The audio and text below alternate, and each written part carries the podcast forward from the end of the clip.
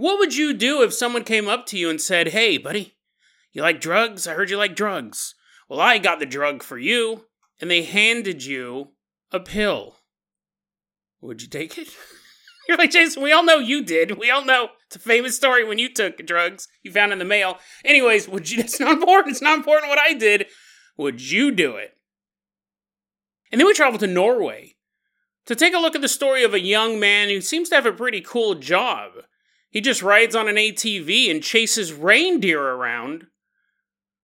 that sounds awesome. Sign me up. That sounds great. However, now things have changed. This young man refuses to drive his ATV through the forest, afraid of what may be waiting for him. Today on Dead Rabbit Radio.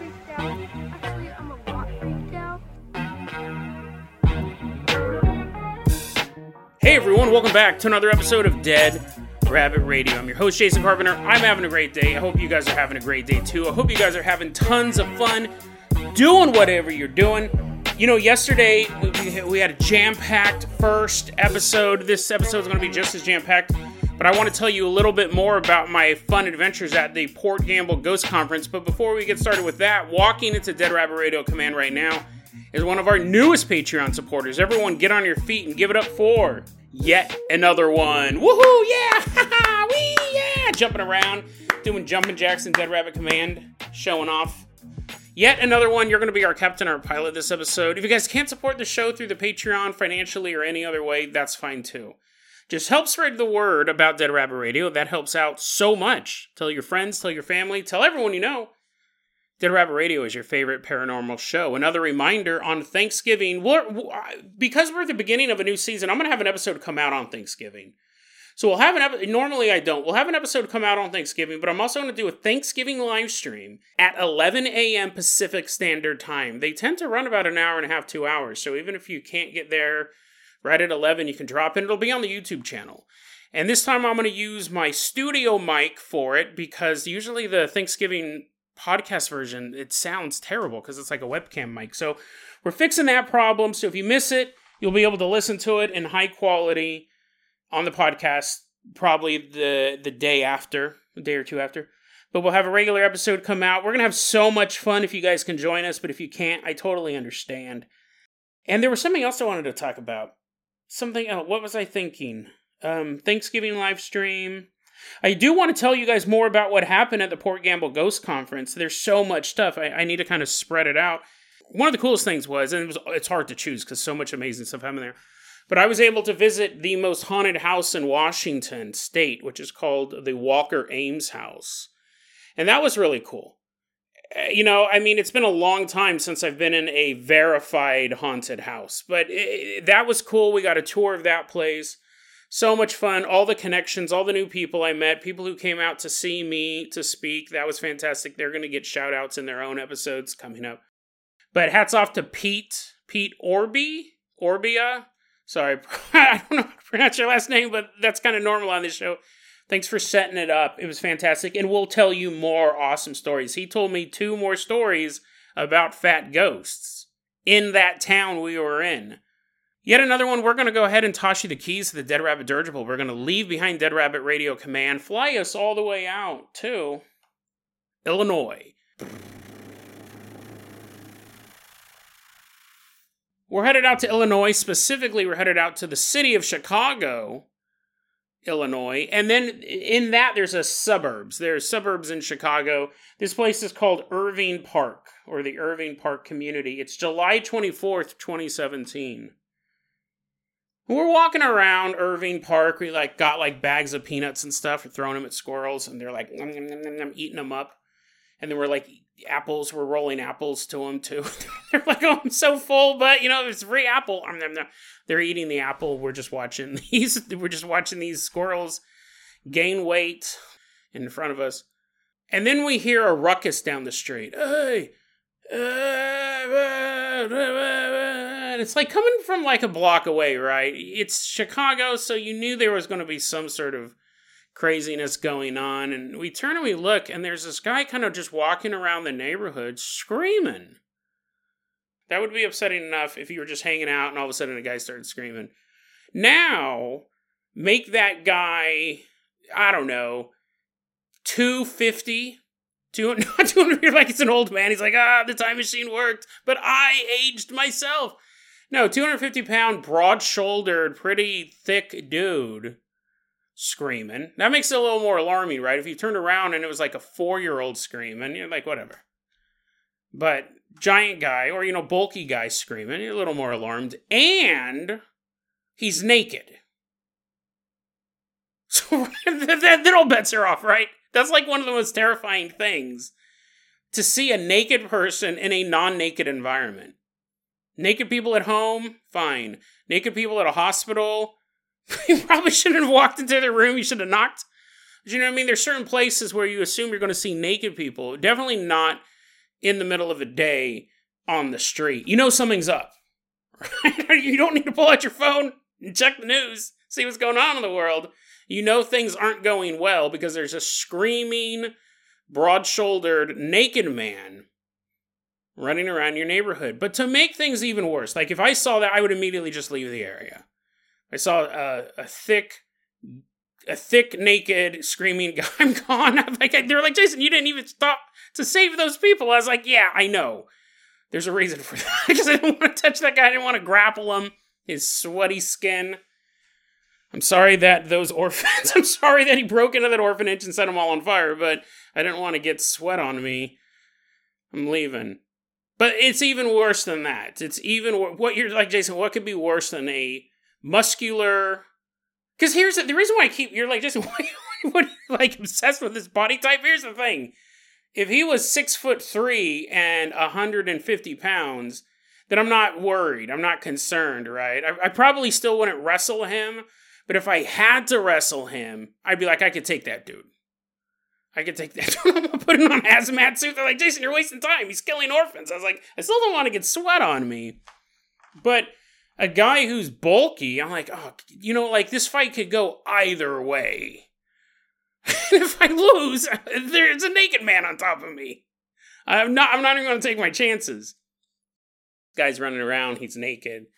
He's screaming, and he's built. He's thick.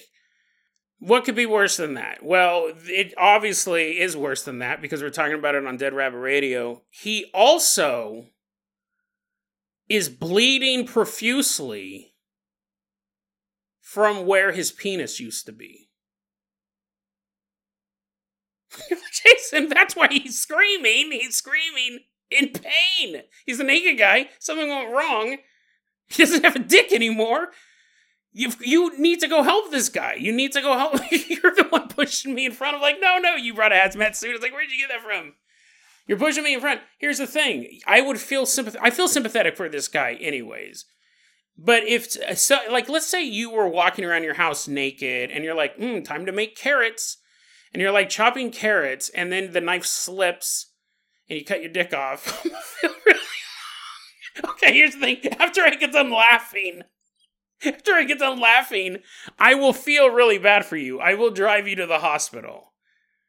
That's not what happened. I still feel bad for this guy, but there's an accidental thing. Yet another one's like, seriously, this is the episode I'm on. I've been listening to your podcast for a long time. I'm on this one. There's a thing where you're you could lose your genitals accidentally, chopping carrots, you know, stuff like that, playing with an exacto knife, cutting cardboard, and then you cut your dick off. That's not what happened. This guy apparently was on drugs and he cut it off himself. And now I actually feel even worse for him. Like, that's the worst case scenario. Because then you're not even thinking.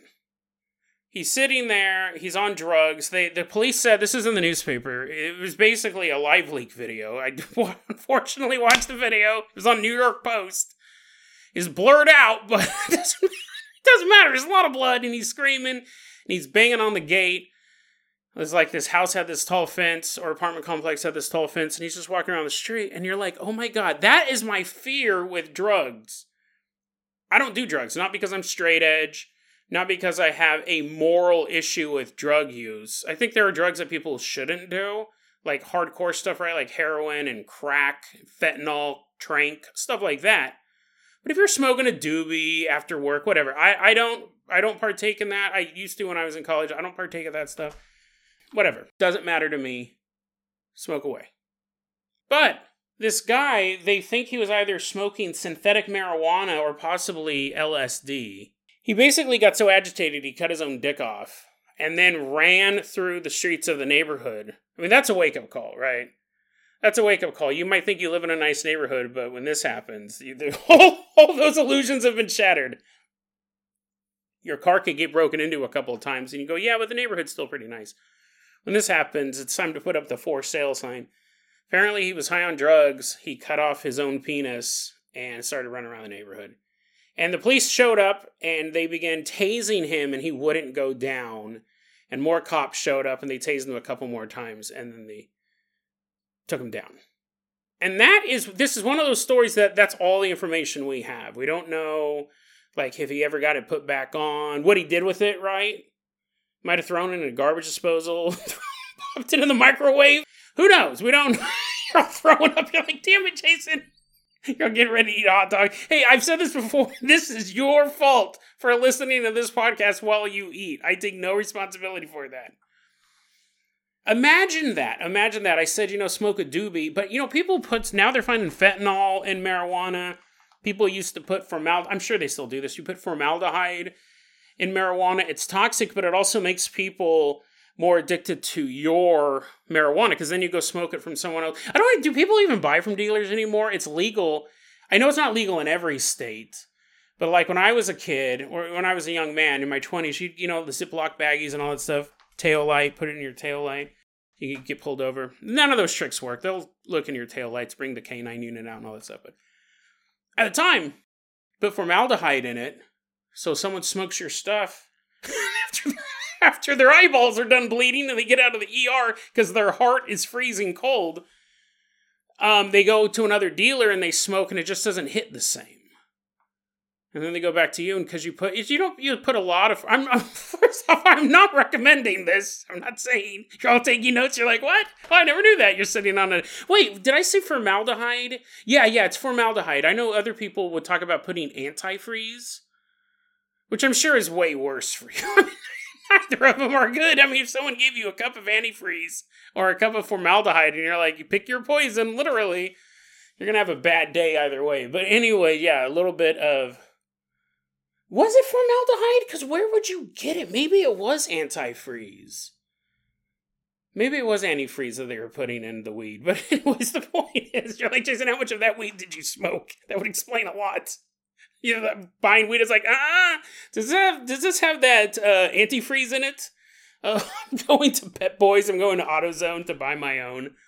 Just a little dash to make things a little bit better. Anyways, imagine getting a hold of i mean obviously if you're doing acid i know people who do acid they say jason it's not that bad the movies make it worse than it is but still like okay that might be true 99% of the time but if 0.01% of the time you're cutting your penis off and running around a neighborhood well i'm not going to take my chances i've never done a hallucinogen like that but imagine if you did just buy like a joint from someone and you're smoking it and then you spiral out of control and the next thing you know, you're strapped down to a hospital bed. Like you're literally sitting in your living room, you're turning on Netflix, you're going to watch some movie that you heard a lot about, but you're going to get high first, and you start smoking this joint and the next thing you know, you're strapped down to a hospital bed. Like you're straight up like restraints on it and you're screaming and you're super dehydrated and you're very sore in a particular region. Because that's, I mean, that this guy probably has no memory of what happened. It's probably what happened with him. Just bam. Next thing he knows, his penis is gone. There's a little like bandage down there. Maybe they found it, maybe they sewed it back on. I don't know.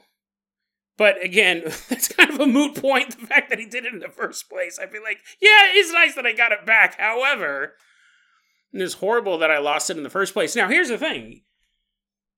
This isn't the only story. The reason why I told that one was because of something far more recent and far more terrifying happened. This happened like right before, I think it happened right before I went on break. Let me take the, uh, October 22nd, 2023. So Yet another one. Let's go ahead and toss you the hair hang glider we're going to leave behind Illinois. Fly us all the way out to Washington State. And keep us high in the sky. Yeah, this happened like right before I went on break. Absolutely nuts. We didn't have time to cover it before the break, but October 22nd, this this is terrifying. That first one is terrifying on a personal level. It's probably more terrifying if you're a dude right?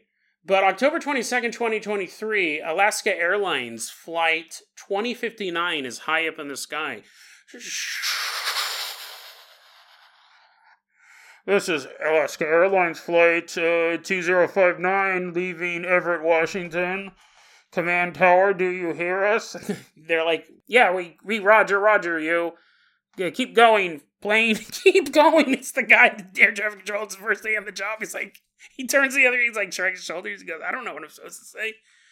And the pilot of flight 2059, yeah, we're headed to uh, San Francisco. Uh, over. We're just, everything's going fine here. He takes the little walkie talkie microphone thing and he puts it down. And the captain of the plane's like, yes, everything's going just fine. Isn't it, co pilot? And the co pilot's like, yeah, everything's great. And the captain turns around and goes, What do you think, Joe? And Joe, that he's talking to, is this guy named Joe Emerson, who's also a pilot. He's 44 years old. He's a pilot. He's married with two young sons.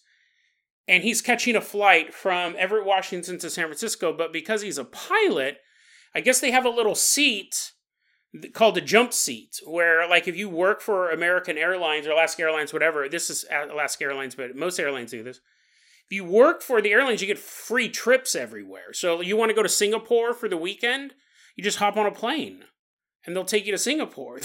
the other passengers are supposed to go to London. They're like, too bad, we're headed to Singapore because this one guy wants to go. You can take planes to basically, I think it's mostly domestic. I don't think you can fly out to Singapore every weekend, but he's a captain, so he flies planes. They're going to let him sit in the jump seat in the cockpit. Now, I believe there's another jump seat that's out of the cockpit like if you're just like a stewardess. And then you just kind of sit there and everyone else is serving drinks. I don't know. Maybe they let stewardesses in the cockpit as well. Who knows? But in that in this case, we have Captain Joe Emerson sitting in this jump seat in the cockpit.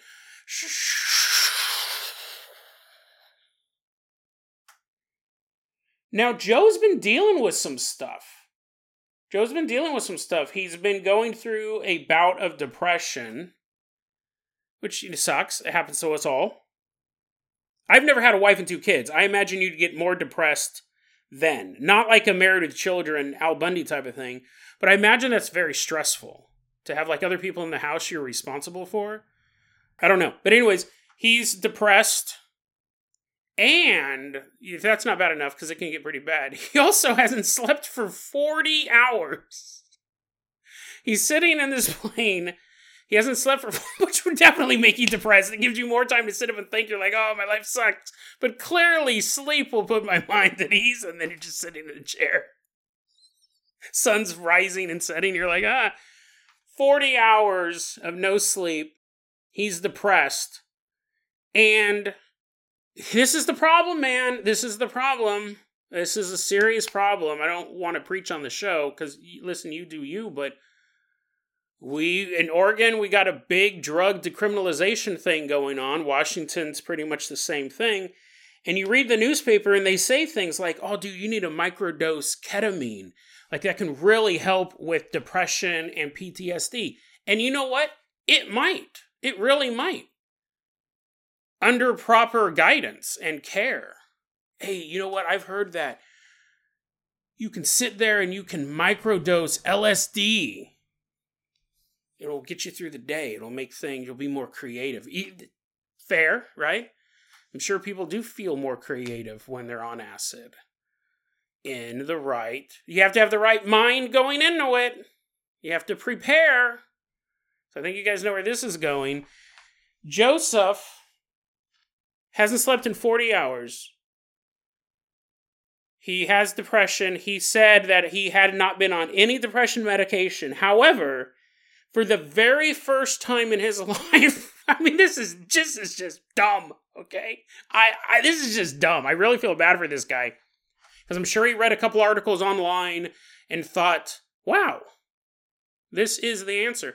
For the very first time in his life, before he got on an airplane, after not sleeping for 40 hours, Joseph Emerson took magic mushrooms. He ate mushrooms for the very first time, had no one to advise him on the trip. He just had heard that psychedelics can cure depression or help with depression or help with addiction. And you know what? They might. I see the papers on this stuff, I read the articles as well.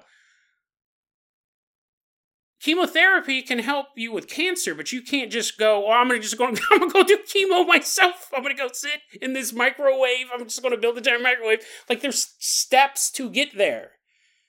Anyways, he didn't do any of that. He just took mushrooms for the very first time in his life, got on a plane.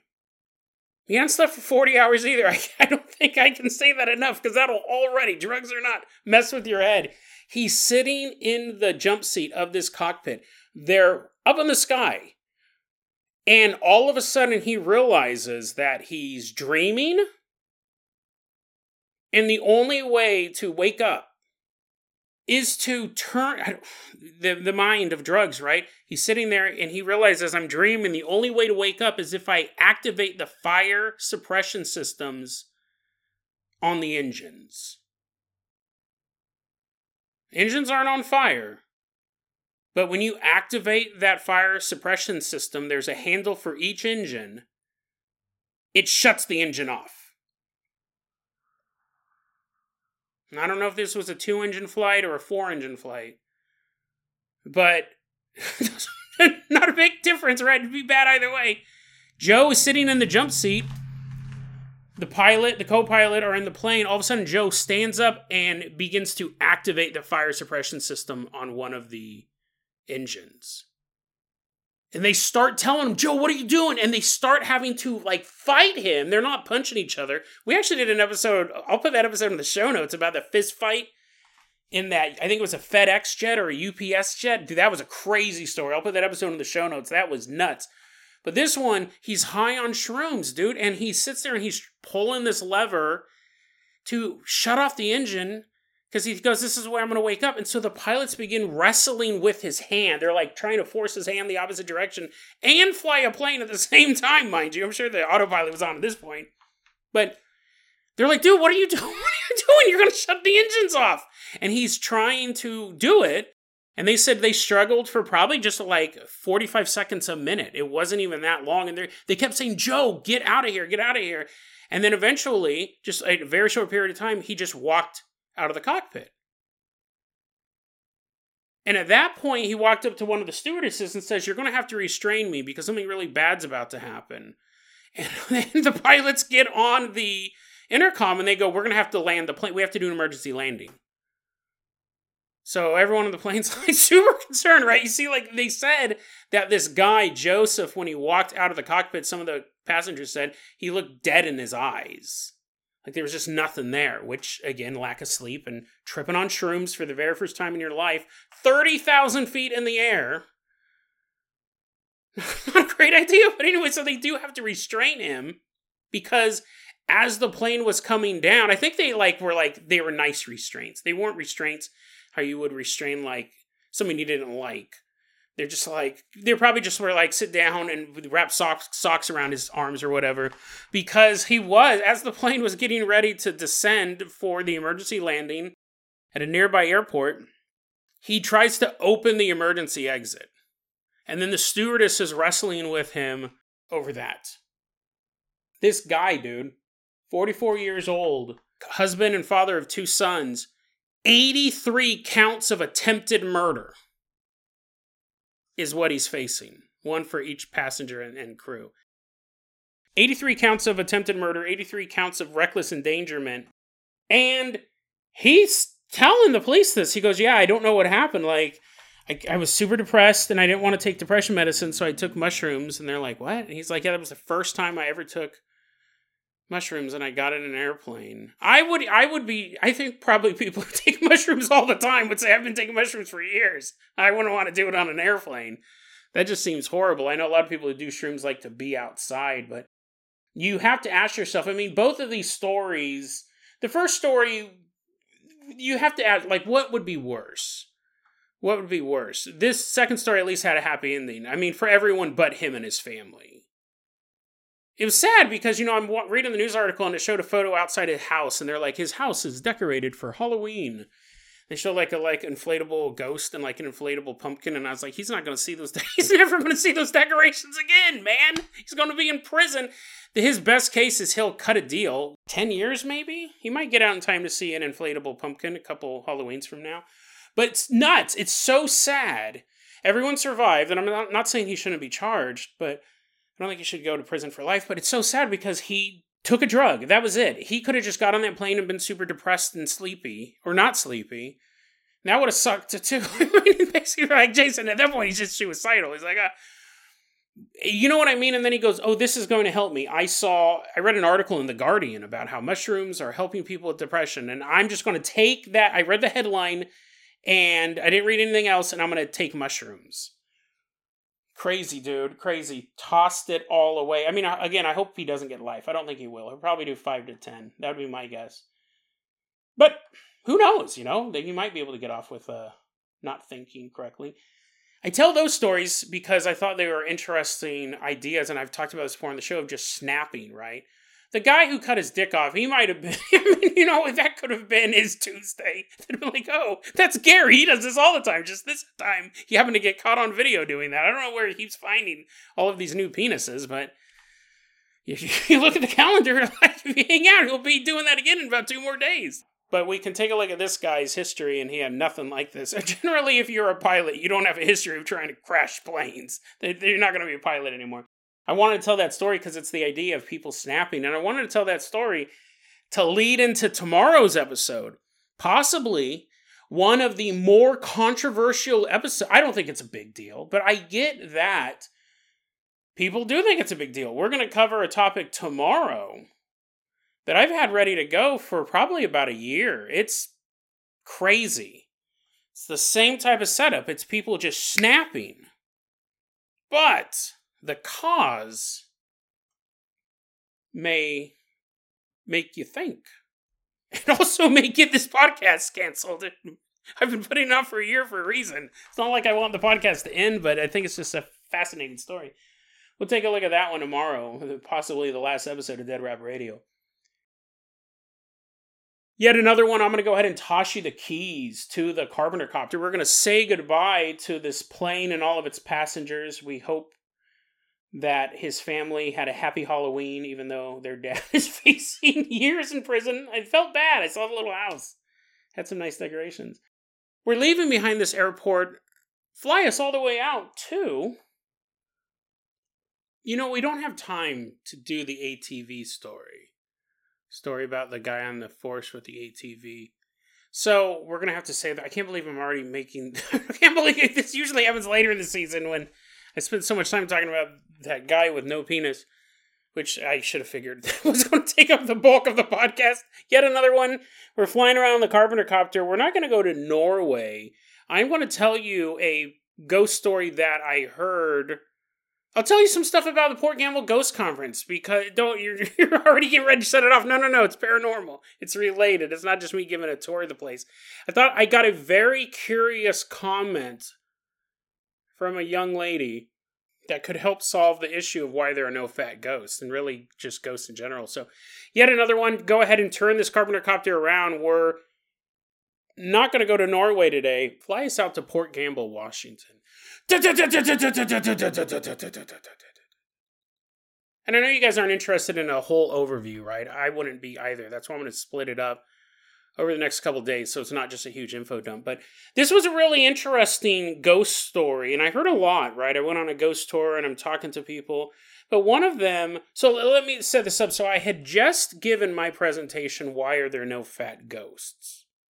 And I did an episode on it, and the concept is basically if you haven't heard the speech or heard the episode, why do ghosts appear the way they do? Uh, obesity is the second leading cause of preventable death in America. Number one is smoking. It's like 20%, up to 20% of deaths are obesity related. I mean, it's incredibly high.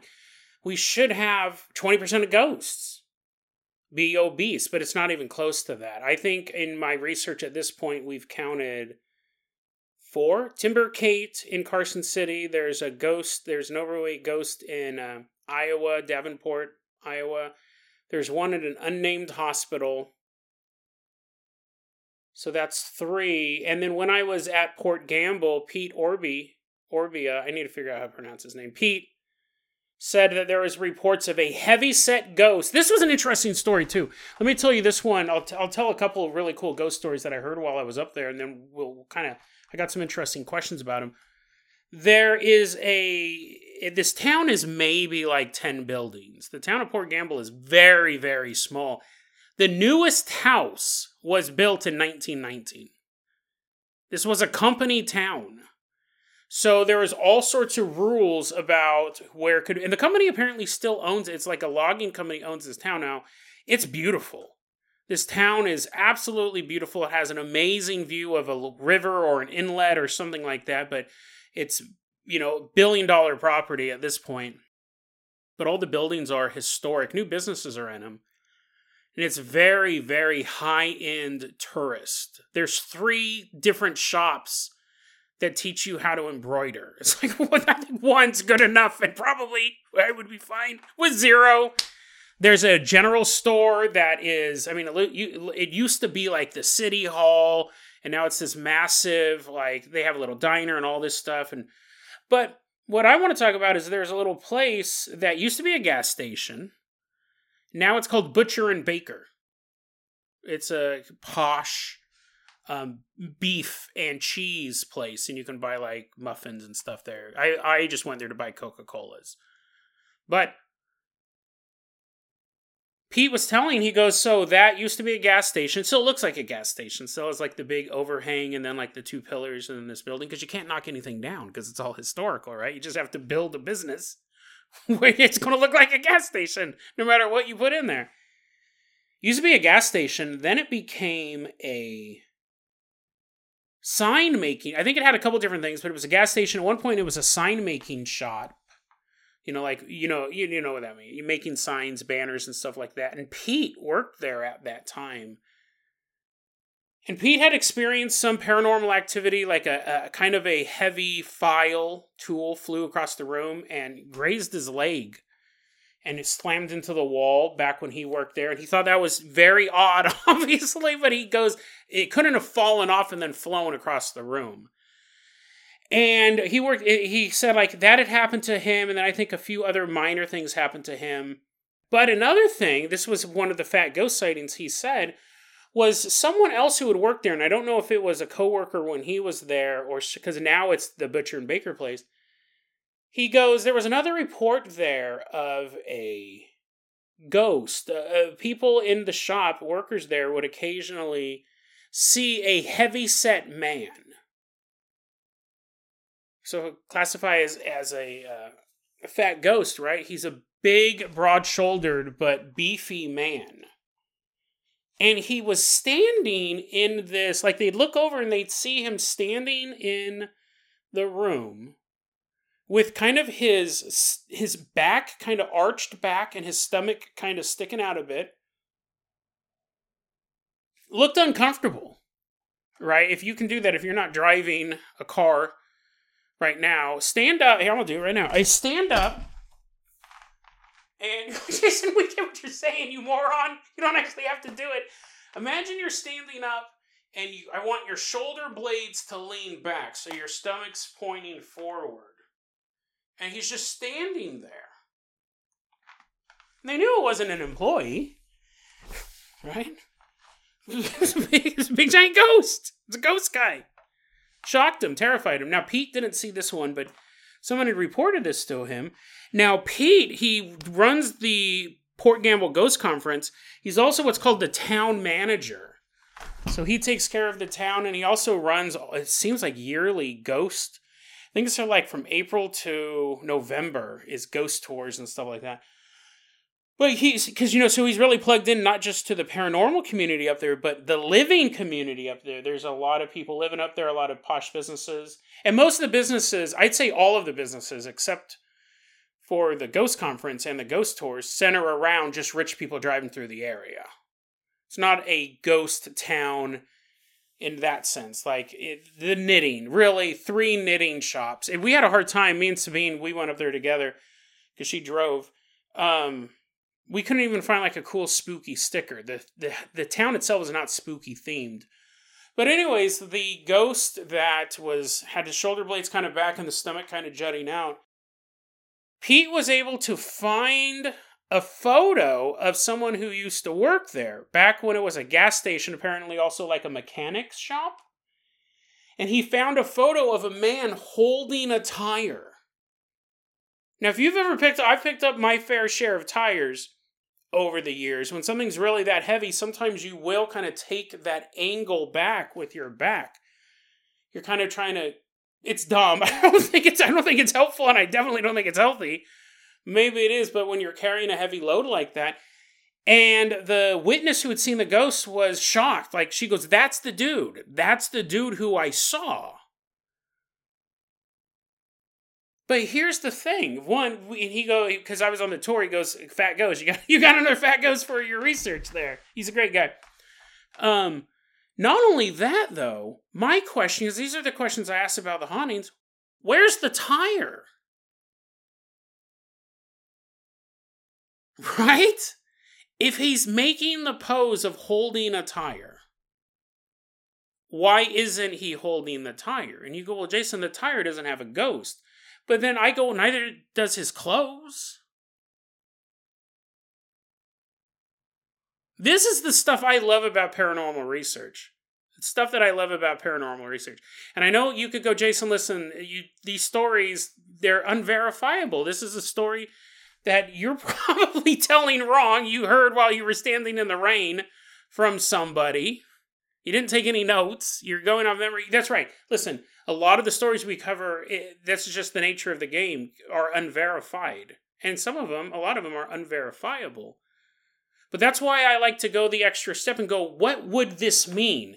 Why is the ghost making the pose as if they're holding the tire, but they're not holding the tire? To me, that absolutely blows my mind. I kept my mouth shut when Pete was giving the tour and he told us that because I, I understand. I know in real life, I can't, I can't go into the minutia in real life. People, people would strap me down to a hospital bed if I was like, you know what I mean? Like that's what I love about this podcast and you um, listening to it, I find this so fascinating. Where's the tire at? He's making the pose like he's holding a tire. Where is the tire at? He told me another story about where he kind of was joking that it might have been. A, so there's four fat ghosts. He said at one point he was in the Walker Ames house, which is considered the most haunted house in Washington state. There was some activity of a child. They they heard a child running through the house, and of course there's no children there. Um, he hears a child running through the house. He's there with his ghost hunting group. He goes upstairs and is following the sound of the footsteps. And when he gets to the this certain bedroom upstairs, he goes, "I felt like I hit a linebacker."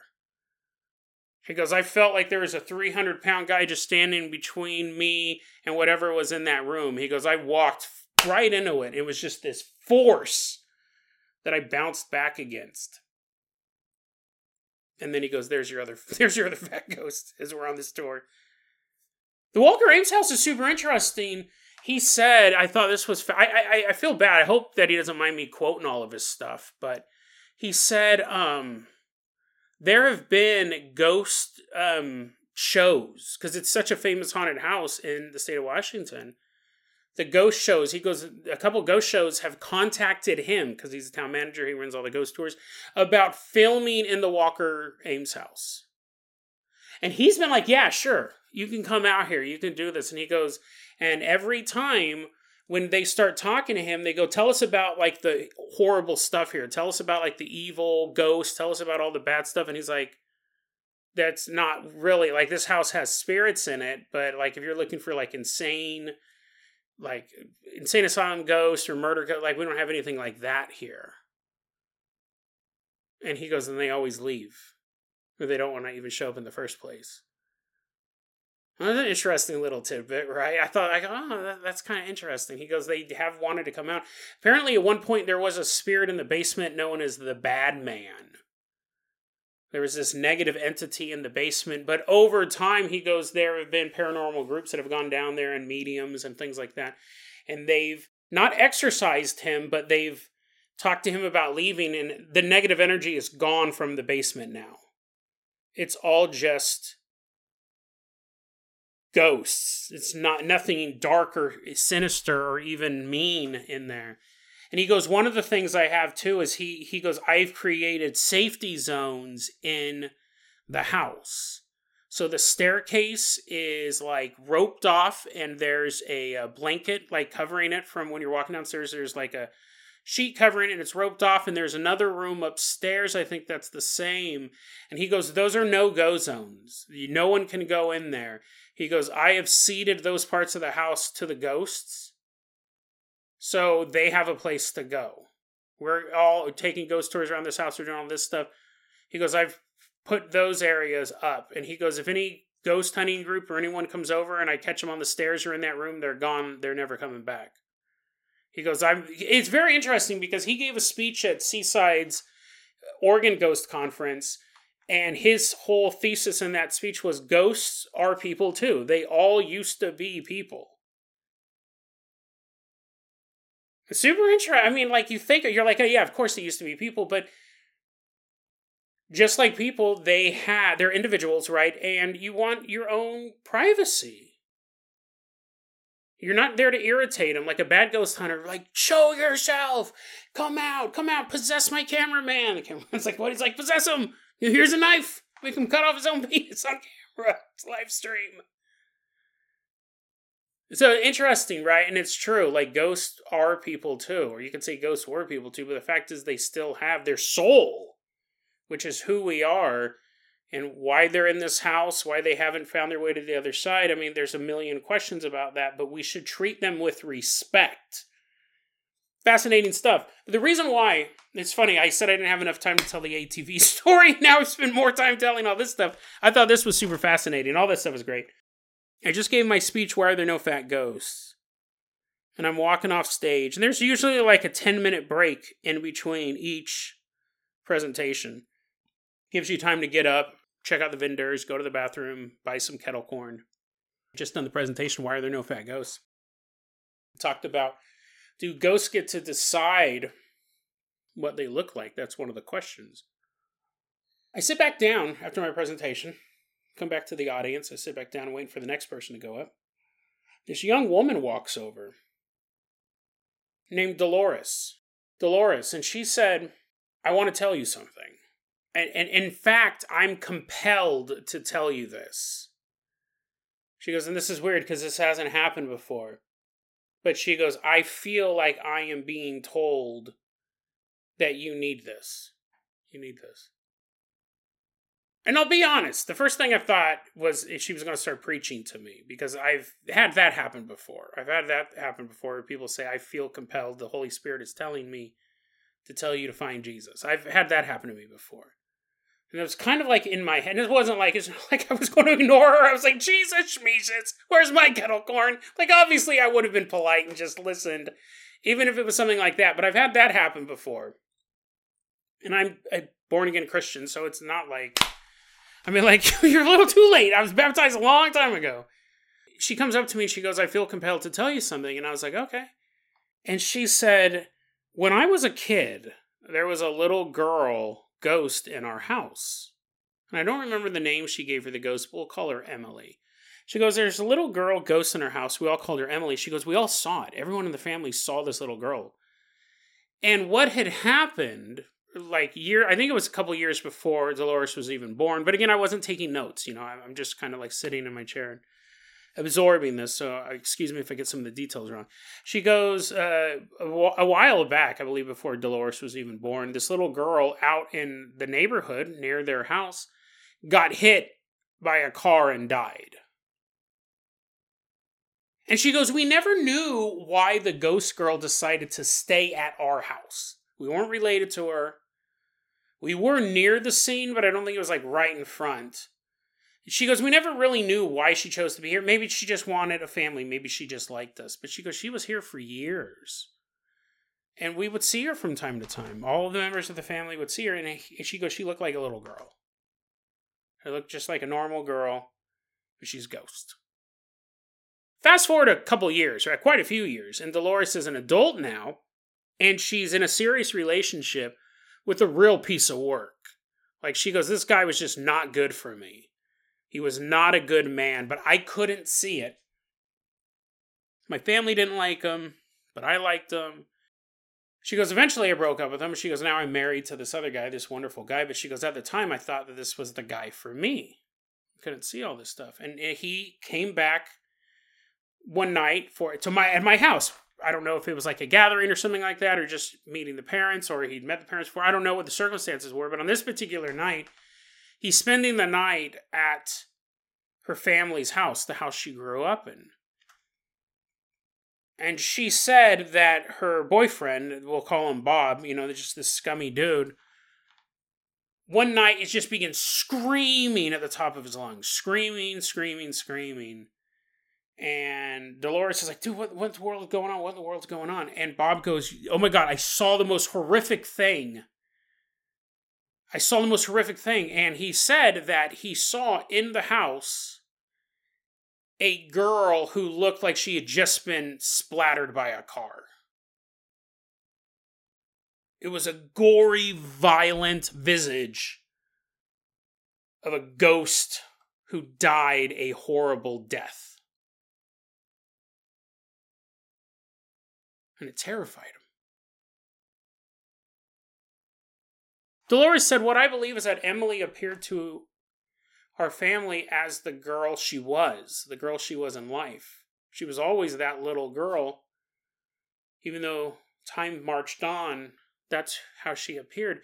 But she knew what a horrible scumbag Bob was, whether or not the ghost could see the psychic energy coming off of him or just had a hunch, right? Maybe the ghost, maybe Emily's like, I don't know, this guy might be okay, but I'm just gonna go with my gut instinct. Maybe she saw his aura or whatever. Dolores says, I think Emily chose to appear in the most violent, disturbing image, the one of a little girl who had been splattered across the concrete. To him. She chose that form for him. Because she didn't want him there.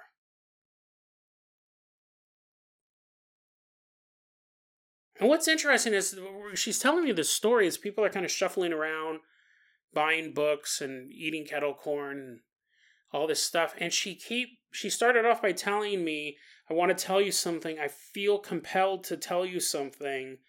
And then when she's telling me the story, it's so interesting because when she first said it, because it really she's coming up to a stranger who she just the only reason she knows me because I was just on stage she tells me I, I needed to come over here. I need to tell you a story. I felt compelled to. When she gets done with the story, she hesitantly says, She told me to tell you.